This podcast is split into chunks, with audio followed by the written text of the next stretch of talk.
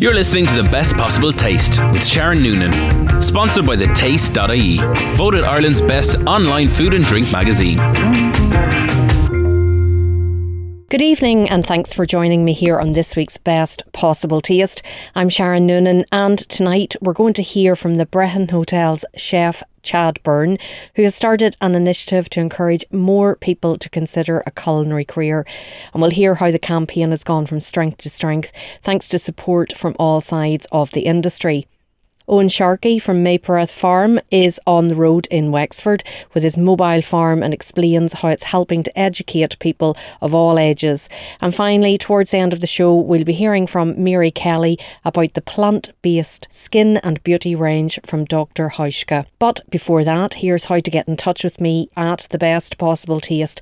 The email is s.noonan@live.ie. Or you can tweet me at Queen of Org, as in Queen of Organisation, and contact me also on Instagram at Sharon J. Noonan.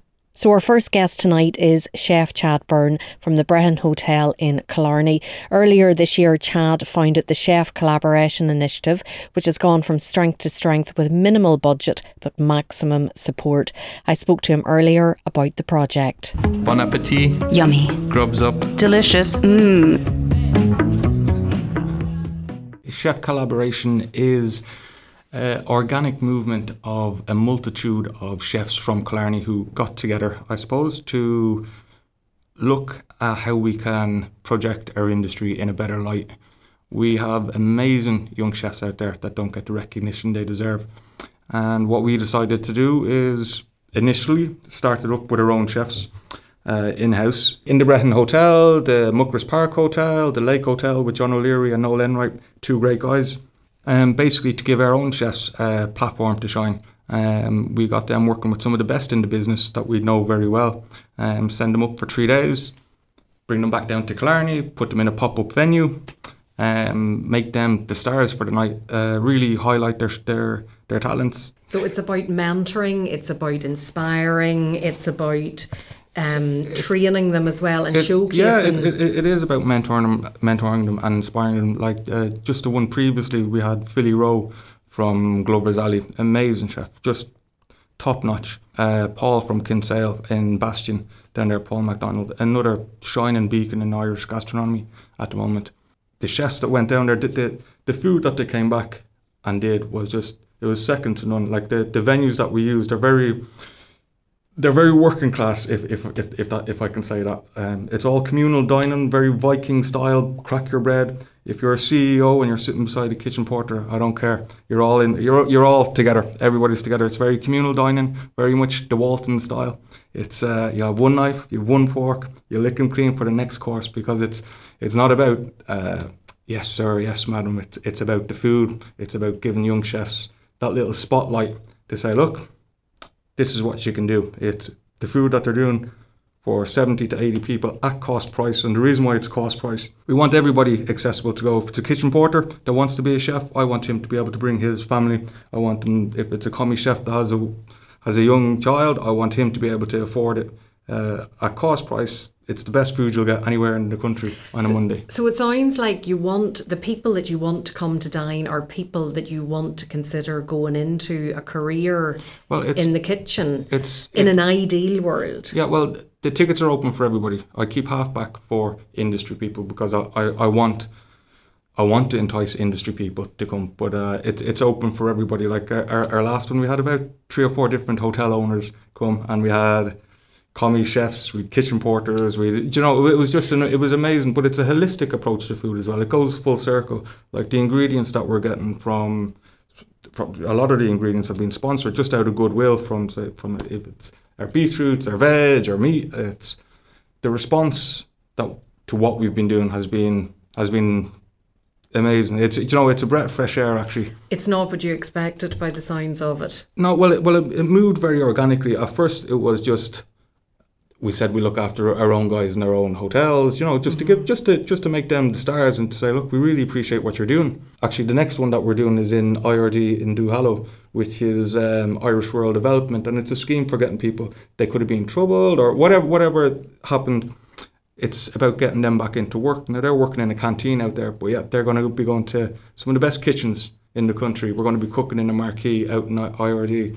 And tell us about the kitchens that they're going to. Who's mentoring for that particular event? You mentioned Philip Breaux was one of the mentors for the last event. He's working in Glover's Alley with Andy McFadden, who would be, he worked in a Michelin star restaurant and over in Zap Bains, Lavera, with Andy McFadden as well. At the moment, it's Paul again because it's down in Cork. It's local to him, so perfect. And you know, he's absolutely been, since working with Paul, he's just a brilliant guy. Just his passion for food and his passion for wanting to help people, you know, it shines through. So I couldn't look further than Paul.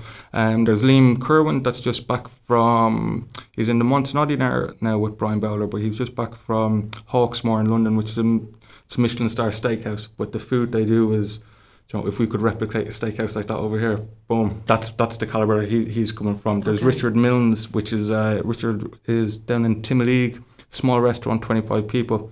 Food he's doing is, you know, it's very much, everything is from his poly, everything is very local. It's class chef, patience of a saint as well. And is that important to you that the ingredients used on the menu at these events are Irish produced? You know, it is and it isn't. Obviously, we're not using Irish olive oil. There's rapeseed oil, olive oil that we're using. But since we did launch it on social media, so to speak, the uptake from Irish suppliers has been second to none. And their ingredient, like if you look at Ballymakenny Farm, like, you know, you have their broccoli, you snap it a week later. I'm not saying that I have before a week, but you snap it a week later, you can hear that snap. You know, there's no air miles in it. It's fantastic. Like, so we try and highlight as best we can our Irish producers, yeah, I suppose. And can you tell us what's on the menu at the next event on Monday, the 24th of September? There's a man in Ballinwillin called Pat Mulcahy that has absolutely gone beyond the pale looking after us with some fantastic produce there. We haven't decided yet. That's down to the mentor and the protege to come up together, because it's their menu. You know, it's not for me to decide. That's their passion. Well, they'll be spoiled for choice from Ballinwillin, because that's organic farmed venison. There's wild boar. There's goat. There's goat there as well. There's probably lamb as well. Yeah, I know at certain times of the year he would have other different cuts of meat available there. But just the fact that he's reached out, and not only, you know, I was thinking, he'll sponsor Remain, but he said whatever you want. You know, to have that type of, you know, he's looking more. He's a future thinker. He's a visionary as well, thinking about what can we do. These are young chefs. He wants to be a part of this. Of course he does, because he's supporting them when they need him. Of course, when they're going to be coming back from England, Australia, the UK, and they're have their first 3-star Michelin in Ireland from the Chef Collab, they'll remember him. Absolutely. Well, we hope. I'm sure Pat certainly hopes so, as do Maria and from Ballymakenny Farm and all the other different food producers that are involved. It is great to see that collaboration that gets called chef collaboration, but it's great to see that the collaboration extends out to suppliers as well and hosts. So the venue that you were talking about there in Duhallow in Newmarket, where has it been before? Was it in the Brehon before, or did you host it? No, it was in a mutual venue. It's always been in a bar called Courtney's, which is on the High Street. It's just upstairs, but it's very old school, rustic tables pushed together. There was the kitchen that was there wasn't really a kitchen. It's a room, but we brought our own sous vide machines, induction pots, induction pans. Or torches, but it's usually, if it's in Courtney's, cold starter, cold fish, hot mains, obviously cold dessert. And I've got to say a big shout out for using fridge space and freezer space to the Ross Hotel across the road. Kira Tracy's been to all the events, so fair play, Kira. After, when we come back to Kerry after IRD, it's going to be in a place called Dan Lennon's, which is a similar style event. And the reason why I want those type of, you know, pubs, I suppose, they have that atmosphere. They have that, like, there's no airs or graces. It's just come in, enjoy good food, mingle. Don't, you know, just be happy. Yeah, it's you know, it's a community event as well. You know, like if you're supporting local suppliers, supporting local businesses that would probably be dead on a Monday night, you're able to say, look, I'll fill this place out for you. They're chopping at the bit to get involved. Of course they are. You know, it's a win-win for everybody. And for me personally, you know, seeing the love and the excitement around it, like it's a labour of love. You know, it's just pure passion.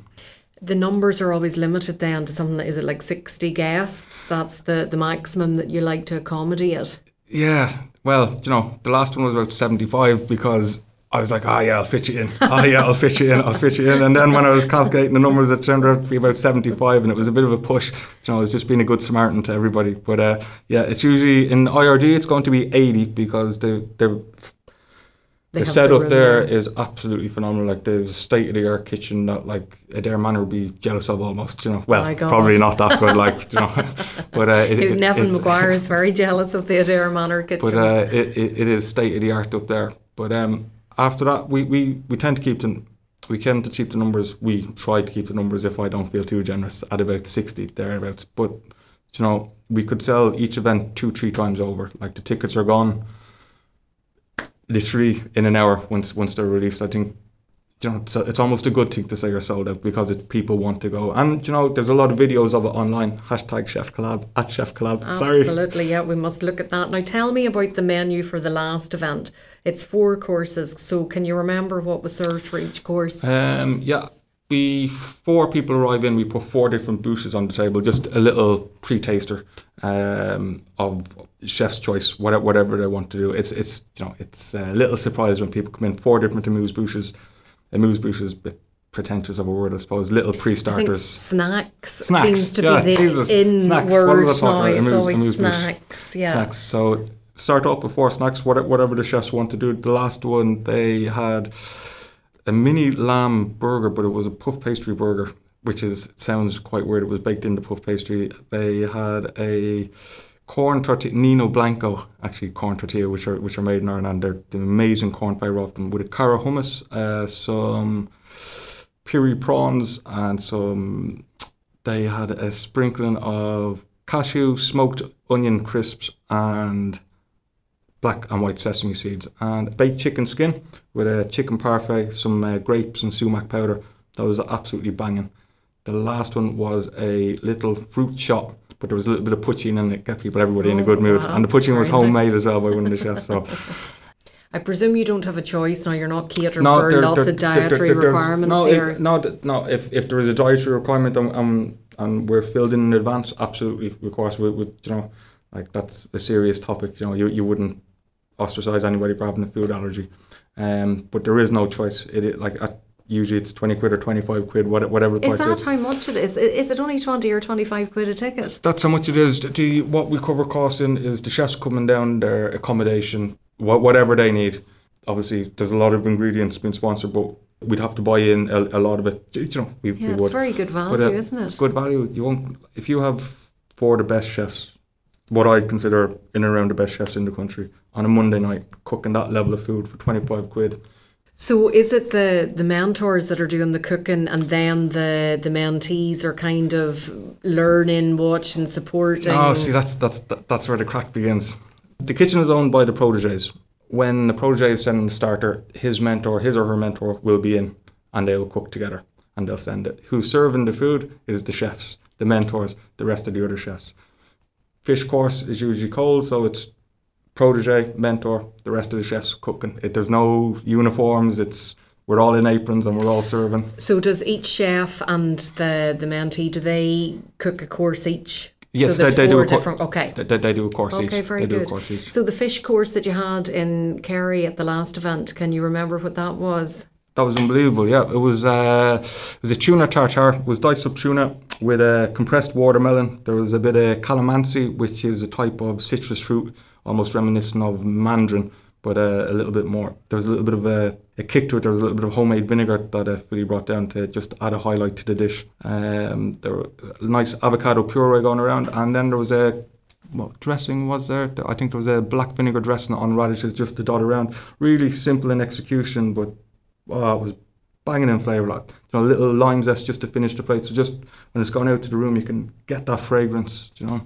Sounds fabulous. Yeah, I know, beautiful dish, but simple thing. The best food is simple, and that dish, 3-4 ingredients, but man, the flavour was just unbelievable. And dessert then? Dessert was a buttermilk panna cotta, served in a glass with cherry granola and the deepest, darkest cherry sorbet.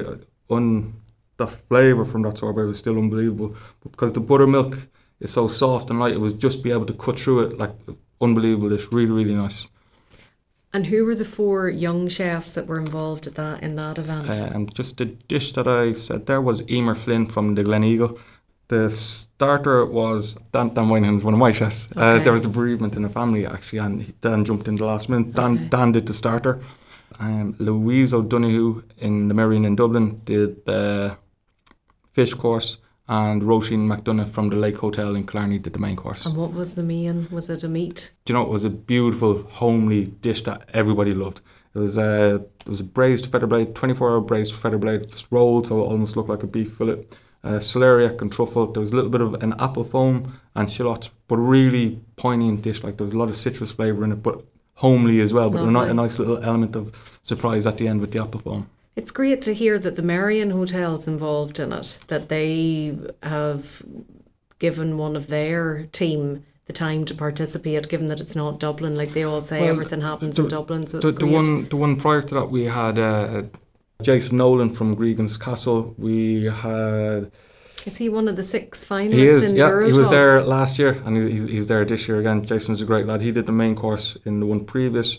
We had James O'Sullivan from Lechrevan. We had Dan Moynihan again from the Breton, and Jordan O'Donoghue from the Europe Hotel. Brilliant, good spread. But in saying that, like, I wouldn't want to put young chefs off, saying that, like, these are high-end young chefs coming through. Like, if I don't care if you're working a 3-star hotel, 2-star hotel, chipper down the road, if you go and work with these guys, you can come back to this pop-up and say to yourself, do you know what? I can do it. I can absolutely do this. So do you have a waiting list then? Do you have a lot of names and a list of young chefs that do want to get involved because of the calibre of the programme? There's a website, chefcollab.com website, and there's a registration for mentors and for protégés, and it's a fairly extensive list at the moment. But again, you know, I wouldn't want anybody to think, oh, I can't do that. You know, if you go and work with these guys, and you know, it's clinical that you choose mentors that have the patience and talent and care and, you know, the want to do it. And I think that's who I have. You know, as I'm saying, I don't care where you work. Come, do it. You know, it might give you that little zest to say, do you know what? I can go on. I can be a head chef somewhere. I can go to London. I can go and work in these places. I can go to that next level. And that's what I'm hoping. I'm hoping that this scheme, it's not a scheme, it's too organic for a scheme. But I'm just hoping this little thing that we're doing can inspire some young chefs and get young chefs back into the industry, because it's a great industry. And I think we need to shout about the positives, not just saying how hard it is, because, you know, it's not hard. You work smart. You don't work like a zombie. People. Well, it's great to see the passion that you have for it, and that you're trying to impart that passion on young people, because obviously the chefs shortage in Ireland, it's no secret that we have a major chef shortage. So it's great to see that you're doing something about that, and you're trying to address it. And I wish you all the best now with your event on Monday, the 24th of September. It's chefcollab.com is the website if people want to go on. And thanks for coming in to tell me about it tonight. Oh, much appreciated. Thanks, Sharon. You're listening to The Best Possible Taste with Sharon Noonan, sponsored by thetaste.ie, voted Ireland's best online food and drink magazine. Welcome back to The Best Possible Taste. I'm Sharon Noonan, and just before the break, Chef Chad Byrne shared details about the Chef Collaboration Project that he founded earlier this year, and it's great to see it going from strength to strength. So congratulations to Chad and continued success. If you are just tuning in now and you missed that interview, you can catch up on Best Possible Taste on West Limerick 102 FM when it's repeated on Wednesday mornings at 8 a.m. And the podcasts are available to listen to on sharonnoonan.com, as well as iTunes and the podcast app, and it's also on the taste.ie website. Now, still to come tonight, we've to hear from Mary Kelly from Dr Hauschka, who will be telling us all about their plant-based skincare and beauty range. But next, we're going to head to Enniscorthy in County Wexford, where this summer I met Owen Sharkey. Owen had travelled from his farm in County Meath with a few of its residents, and they had set up in the street to meet the passers-by. Bon appetit. Yummy. Grubs up. Delicious. Mmm. Oh, and you've come a long way from Kells to be here in Enniscorthy today with your mobile farm. When did you start the business? Yeah, I started this about 3 years ago, going around visiting a few schools, starting off with my daughter's school, and it just took off from there. And I suppose primarily what we do here is that all these animals, so we have, we start off with geese here, and then we've chickens with a rooster, then we've pigs, and we've goats, and we've lambs, and we've calves, the whole selection of farm animals here. And they're all productive farm animals, and it's all about showing children what the animals are, telling them what it takes to look after them, what they produce and how it ends up in their kitchen, and coming back to the food element of it. Are you surprised when you come across children how little knowledge or how much knowledge they have whenever it comes to the food chain? Oh, it can be astounding. I do a huge amount of schools and that as well, like, and one of the most misunderstood animals by children is actually the pigs.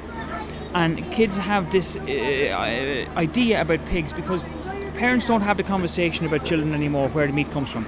And schools don't touch them that much either. So kids are educating themselves, and when they're playing games like virtual reality farm games, Farmville, Heyday, that sort of stuff, a lot of the kids, they cut their corn, they feed their cow, they milk the cow, they sell their milk. They cut their corn, they feed their pig, they fatten their pig. And in the game, when your pig is fat, you put it into a barrel and it goes in one side of the barrel and it comes out the other side skinny, and your ration sausages come out on top.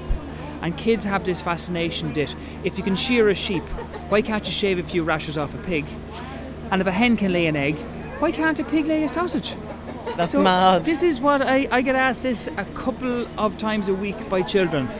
You know, sort of like kids might ask it in different ways, like where do the sausages come out? And it sounds like although you're there to educate and entertain them to a certain degree, they entertain you quite a lot. Oh, listen, it's a job that you couldn't do it unless you love doing it now. Like it's early starts. There's a lot of setup here. There's a lot of minding. There's a lot of watching, all that. But it's great interacting with people, and even with the older generations as well. A lot of them come up and they reminisce about when they used to keep pigs or when they kept goats, or even people telling me funny stories about when they woke up one morning and there was a goat in their house. Things like that. You hear all the great stories. So yeah, it's always good fun and good crack here hanging out at the farm. And like, speaking about goats, last year at Dingle, you were down at the Dingle Food Festival and you That's were right. in the park there, and we saw the goat was up on the top of your Land Rover. Yes, yeah, goats are absolutely brilliant at climbing. And they're very good at climbing up, but not so good at climbing back down. So the goat is well able to jump up in the front of the bumper to the bonnet to the wheel up onto the roof, but not so good at getting back down again. So, and it always is a great element of novelty for children to see goats climbing like that. And I suppose when he's up on the roof, then he's not going to go anywhere until you're ready for him to go somewhere. But do you have to physically lift him down? I do. I have to physically lift the goat down because you get in trouble for driving around with a kid on the roof. Yeah. Well, my daughter has a great joke that she loves to tell people. Did you hear about the kids in Dublin? Their mother was a goat. She loves that joke. She thinks it's really funny, and she must have told it to me 10 times before I actually got it and realised it was a funny joke. Yeah. The business came about because you are a farmer. That's what you do. Yes. And geese and turkeys would be one of your specialities. Yes. So I do about 1,000 free-range birds for Christmas, and I sell mainly direct. So on the 3 days prior to Christmas, we're absolutely mental busy. It's 20-hour days, and we'll have about over 1,000 people come to the farm to pick up their produce.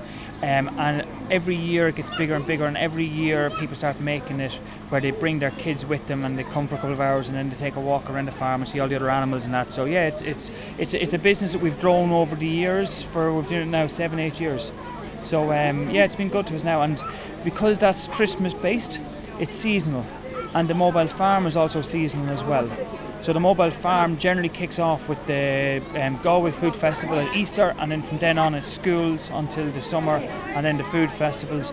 And then I also do a lot of work with Castletown House, with the OPW there, and also the National Stud. So there's a great demand, and one of the most different things about this mobile farm is that all the animals here are productive farm animals. There's none of them, they may be tame, but they're not pets. They all have a role on the farm, and we don't dress it up, we don't give them names. We educate the children about what each animal is and what it produces, why as a farmer I would keep that animal. And we'll be doing goat milking here now later on as well. And again, with the goat milking, I've had kids that come up and you'd hear them whispering to their mammy, why doesn't you just go to the shop? Because they don't have this. And I find that the shows are very important in education, because you're meeting people at the shows, and those children might not necessarily be brought by their parents to an open farm or to the zoo or something like that. So you're meeting a very broad spectrum of children at the show. at this stage today. And so these animals will one day go to the abattoir? Yes. Yeah. Yeah. Okay. Yeah. One of the ladies here just asked me how big do the pigs grow, and I explained like at 8 months of age I'd be hoping to be weighing in between hanging weight of about 80 to 85 kgs. And I was explaining to her that if it was a commercial pig, it'd be hanging out 100 kgs at 4 months. So it's twice the life and less than half the weight. So it's all about educating them, and we don't dress it up at all. And who do you sell them on to? Is it like a local butcher, for example? So you've probably seen in Dingle, if you're at it, I had the sow with the piglets there. I will sell on half the litter at about 8 weeks as weaners, once they're weaned off the sow, and then the rest of them I'll finish myself. I'll consume probably in our house about 4 pigs a year, which is quite a lot of meat. We like our meat in our house. And then the rest of them I sell on direct. So the way it works is I sell lamb direct, and I also sell lamb, some beef and some pig direct from the farm. And the geese and the turkeys that you do at Christmas, I'd say you practically have a waiting list at this stage, like you repeat customers every year. Yeah, a huge amount of repeat customers, and it's mad that when you start to actually sit down and do the maths that with the 1,000 birds, it means that on Christmas Day we're feeding around about 14,000 people. It's mad, isn't it? So on Christmas Day, when everybody else is enjoying their Christmas dinner, I'm always there thinking to myself now, watching the phone thing, and I hope Mrs. Murphy cooked her turkey properly, and I hope Mrs. O'Dwyer didn't overcook it, because you always hear these stories back afterwards, you know. Absolutely. Yeah.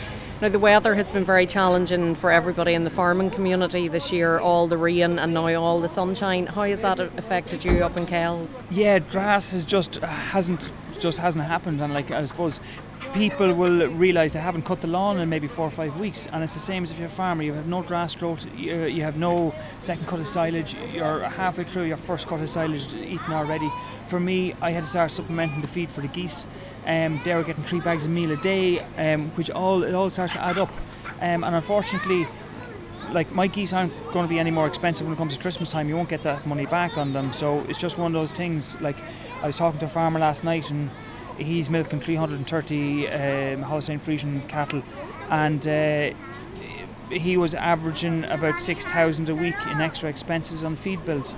Like that's a massive hit for him to take. Absolutely, yeah. You know, you just have to, you know, chin up and carry on. But we're all in the same boat. That's the one thing about it, and I think that the farmers, we need to talk more about it, and we're all in the same boat. Absolutely. Well, listen, I hope things pick up in the weather, and it does what you need it to do to keep your animals supplied with their feed and whatnot. It's been lovely to talk to you today. You're here for the 2 days. Yes, yeah, here for 2 days, and sun is shining at the moment, so if you're around, come on down. And what other festivals can we expect to see you at now up until October, November time? I'll hopefully now I have to get on to Dingle. I think I'll be at Dingle again, and there's 2 other ones now, but I have to confirm with them yet. So, but I'm every Saturday and Sunday in Castletown House in Selbridge, which is an OPW. It's a beautiful place there, and again we'll be doing the goat milking and butter making there as well each day, and then the National Stud as well every Sunday and Tuesday. Fantastic. Listen, have a great day. Yeah, you too. You too. Have some eggs for you here now before you go. Thanks a million. You're listening to The Best Possible Taste with Sharon Noonan. Sponsored by thetaste.ie. Voted Ireland's best online food and drink magazine. Welcome back to The Best Possible Taste. I'm Sharon Noonan, and just before the break, Meath farmer Owen Sharkey told me about the benefits of his mobile farm, and if you check out the Dingle Food Festival website, you'll find that Owen and his animal crew will be in attendance there at the start of October. Well worth seeking out, and if you're lucky enough, you'll get to bring home some very fresh eggs, just as I did. So thanks for those, Owen. Earlier in the show, Chad Byrne shared details about the chef collaboration project that he founded earlier this year, and the next event is on this coming Monday, the 24th of September in Duhallow, County Cork. If you visit chefcollab.com, you'll find out how to get tickets for that if there's any left.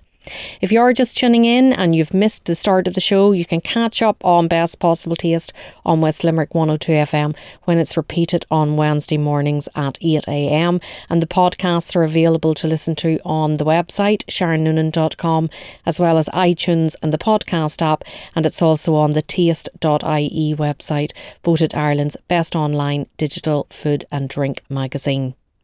Now, our final guest this evening is Mary from Dr Hauschka, which is a range of plant-based organic skincare and beauty products.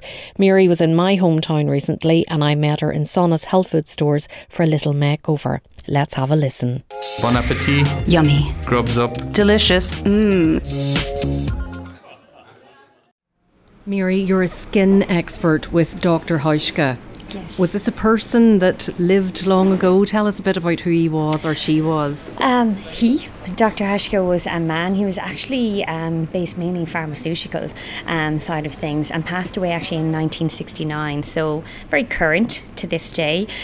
He worked alongside a woman called Elizabeth Sigmund, and actually it was her brainchild of the Dr Hauschka range itself, because Dr Hauschka himself was more interested on the medicinal elements and, as I said, worked a lot more on that pharmaceutical background.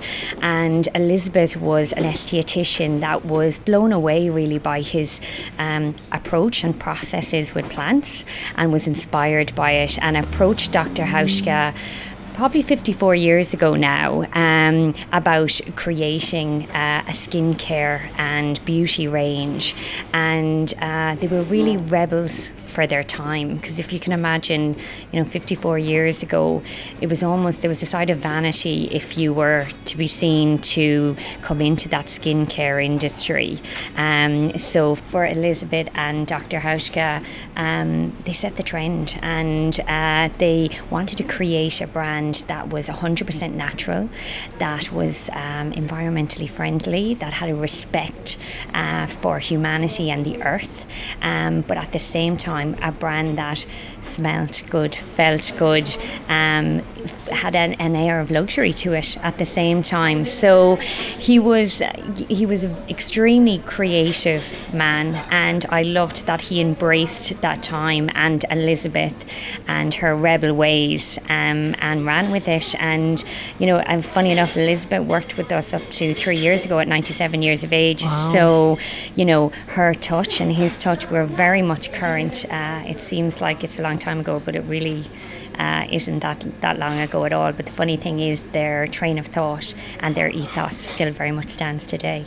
So you mentioned there about he worked with plants, mm-hmm. and does that mean that this skincare range and all the different products in the beauty range, are the ingredients plant-based? Absolutely. They're 100% plant extracts and organic. So that was something they were very dedicated to. They actually created a farm and still is there, and they still grow most of their products there in Germany, and it was something that they really wanted to respect and understand the way the plant world worked and the rhythm of plants. So they actually created a process called WALA, Dr Hauschka did, and it's an acronym for warmth ash, light ash, which is that natural kind of rhythm of life and rhythm of plants.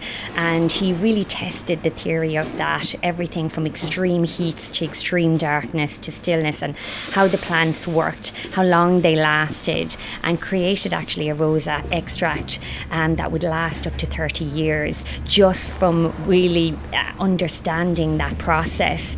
And to this day we still use that approach, and it's something we very much respect. So it's wonderful to see how much work and train of thought he put into this whole industry with the beauty. It's something you don't see too often today, at the same time keeping it quite simple for the customer, but there's a lot of confidence in this brand that what you're getting is that 100% natural and organic plant. The organic side of things, is it usual for companies to have organic status? Certain companies absolutely will, but actually unfortunately today there isn't a huge amount of legislation within the skincare industry, which for a customer can be slightly deceiving, because there are brands that may call themselves organic or natural, but actually you need maybe up to a minimum of 3% of organic ingredients to use that name. And if I'm a customer today and I feel I'm buying an organic brand, I'm, you know, in my naivety, I think it's almost 100% natural. I certainly don't think possibly 97% of it is synthetic. And I suppose what we're very proud of is we're part of the NATRU group, which is an accreditation. There's actually 5,400 brands only in the world that have been given this status. And it's a rigorous process to go through.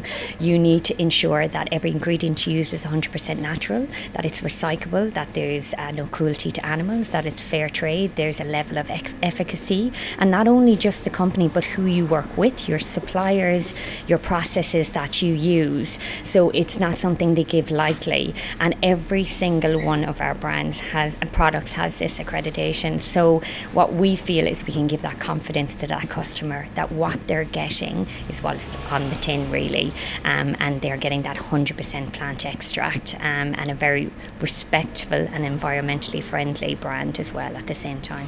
And since you started working in the beauty industry, say, was it 20 years ago, have you noticed a change and a shift in customers and the questions that they ask? Because I don't think 20 years ago I would have been that concerned about ingredients or where they were sourced or what actually was in the product. I just would have bought it and stuck it onto my face. But I think now that's something that I'm more interested in. Have you seen a change in consumers' behaviour over the years? A huge change. Consumers are a lot more educated. You know, often they're coming in really asking a lot more detailed questions and wanting to ensuring what they use is not only good for them, but good for their family, possibly good for their children. You know, a bit like food, you want to know what you're eating, where it's possibly been sourced, made, you know, who you're purchasing it from, is it local possibly? So I absolutely see a massive change, and one I'm excited about, because I suppose with our brand, all the elements that are so important to a customer are just as important to us. So when we're, you know, queried about how we process the plants, how we source the ingredients, you know, the recyclable and environmental friendly side of it, you know, we're very proud of that, because that's something we've done since day one. The brand is 51 years old. That was our train of thought from day dot, and that hasn't changed. So although this conversation is very current now, you know, that was something that we stood by from the very beginning. And I think you see yourself, you know, there's a whole new customer at that vegan customer is very current at the moment, and although it's not our story, we absolutely have huge respect and want to ensure that we give that customer just as good an experience as someone that possibly isn't vegan. So we have about 70-75% of our range is vegan friendly, and we do use beeswax, we do use honey and certain elements. You know, any of the consultants that are within the store, and certainly here in Sonus, can show you what products would be suitable for someone that is vegan conscious. But you know, we still have that vegetarian, that gluten-free customer as well. So we want to ensure that everyone's needs are met as much as possible, and this certainly is the brand to do that. But times have changed, and we need to make sure that we move with it. But certainly our ethos and what we believe in is probably, you know, more current today than any other time. So we're very proud to be part of this industry at this time. And there is a huge connection between skincare and the quality of your skin and what you eat and nutrition, but it is so much easier to be putting the right product on your skin, I feel, than to be getting your diet right. So, you know, if you want to really address some skin issues, tell us about some of the products you have in the range and what sort of skin routine you would recommend. I think, Sharon, you used the right word there, routine. You know, one thing we really recommend is consistency. And you are right, it can be as easy as you want it to be, but I think we're all, you know, we can all put our hands up to say actually we can be a bit lazy when it comes to our skincare routine. For me, it's very important that I understand the needs of the customer first and foremost, and their lifestyle, because that very much comes into play. What environment are they placing themselves in, and how do I protect their skin from that environment? So it's, you know, their needs are key, and So if somebody's working in an office environment, what you would suggest for them would be completely different to somebody that's working in an outdoor environment? 100%, because your skin works very differently in the day than it does in the night. So our skin is very clever. It actually works quite effectively without us doing anything.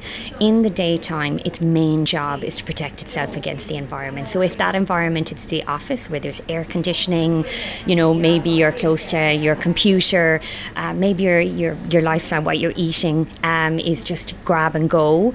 We're going to recommend to that type of person and what we need to protect her or his skin from, rather than maybe someone that's outdoors a lot. So understanding that, or at least for the customer, make sure they made that clear if they're not asking, if the consultant isn't asking that question.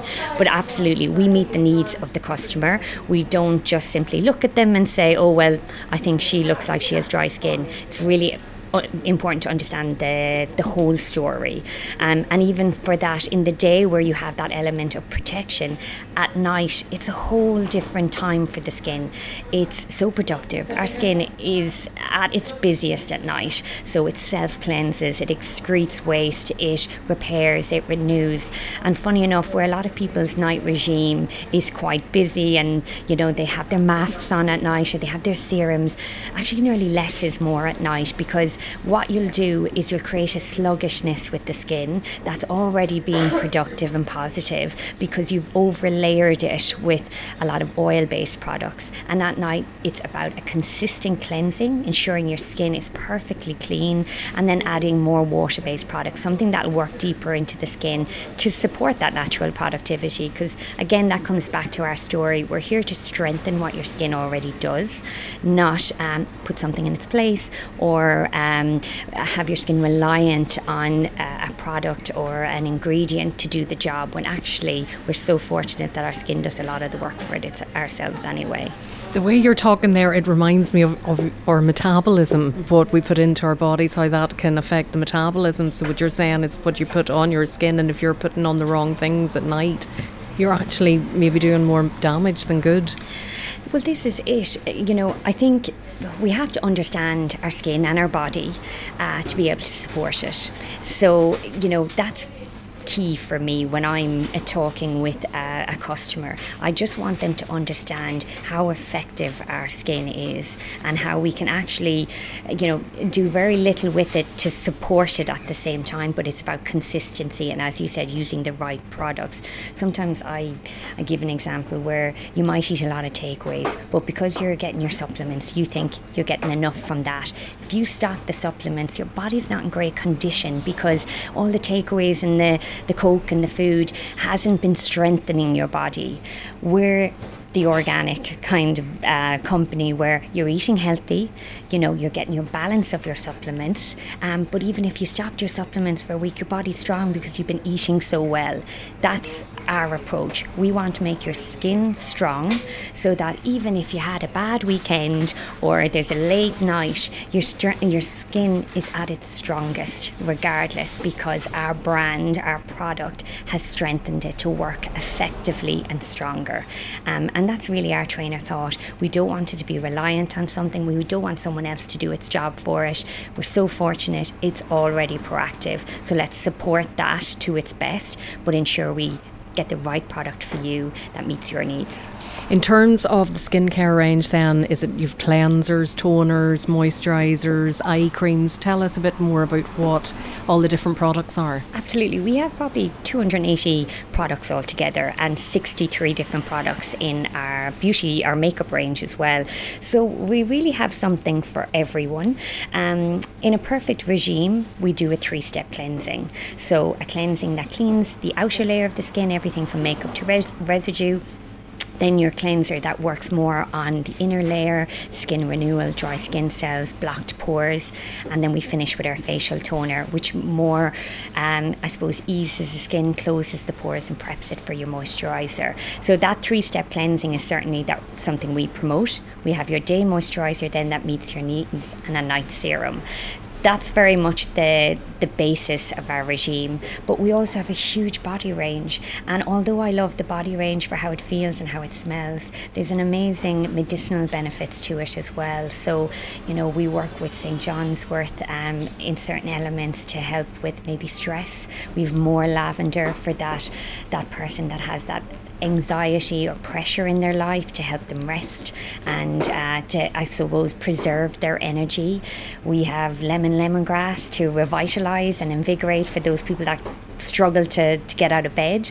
So although they smell great and they feel great, there's actually that medicinal benefit to our range as well, and especially people that really struggle within their skin, whether it's rosacea, eczema, dermatitis, and that type of person, it's, you know, they worry, they're conscious, and there's a lot of emotions that are attached to that. So we've created a range that also is quite sensitive to that type of skin type, but not only helps calm it, but repair and nurture it and strengthen it as well. So there are a lot of medicinal benefits. We have something there for everyone, I have to say. It's a full range. And even with our makeup, which we just recently launched in 2017, a whole new range, it's a treatment range, which means yes, it still covers, and it covers the breakouts and gorgeous 18 colours of lipstick, but actually it's treating your skin at the same time. So it's hydrating it, it's moisturising it, it's protecting it. So you get the best of both worlds. Absolutely. Well, I'm looking forward to seeing you demonstrate all the different products now. Even better that I am the model, yes. So I will be transformed, though you do have your work cut out for you. It's a fantastic story. Thanks so much for telling me about it. If people want to find out more, we're on Dr Hauschka _Ireland on Instagram and Facebook, and we're also on www.drh.ie, and we also sell online as well. But I have to say, within Sonus, the girls are here for that one-to-one consultation. It's a perfect time to come into Newcastle West and make sure you're on the right regime for you. Fantastic. Best of luck with the demo. Thank you so much, Sharon, and thank you for your time. Bon appetit. Yummy. Grubs up. Delicious. Mmm. Lovely to meet Mary, and I have to say she did a wonderful job with my visage. Not an easy task, so I'm very happy to report that I have a makeup bag full of beautiful Dr. Hauschka products, and my skin is all the better for it. Now, before we go, a quick reminder that the Pigtown Food Series continues in Limerick City and County, including a lovely twilight dinner at the award-winning Mustard Seed in Ballingarry, County Limerick, next week on Thursday, the 27th of September. The dinner is only €48, and you can stay the night for €55, bed and breakfast per person sharing, so that is great value. There's also a free cookery demonstration in the Milk Market this Saturday with Peter Jackson from the Armada Hotel in Spanish Point, and a literary brunch with food writer Rachel Keeley on Sunday. And that's just a few examples of what's still to come. If you visit pigtown.ie, you'll get all the details there. And that sadly brings us to the end of tonight's show. Thanks to this evening's guests, Chad Byrne, Owen Sharkey and Mary Kelly. Thanks to you for listening, and don't forget to get in touch with your food and drink news, recipes and events. Email me on s.noonan@live.ie. I'll be back next week with more food and drink news, so until then, bon appétit. Thanks for listening to The Best Possible Taste with Sharon Noonan. Sponsored by thetaste.ie, voted Ireland's best online food and drink magazine. To get in touch with The Best Possible Taste, email Sharon at sharonnoonan.com or tweet Sharon at Queen of Org, as in Queen of Organisation. Bon appetit.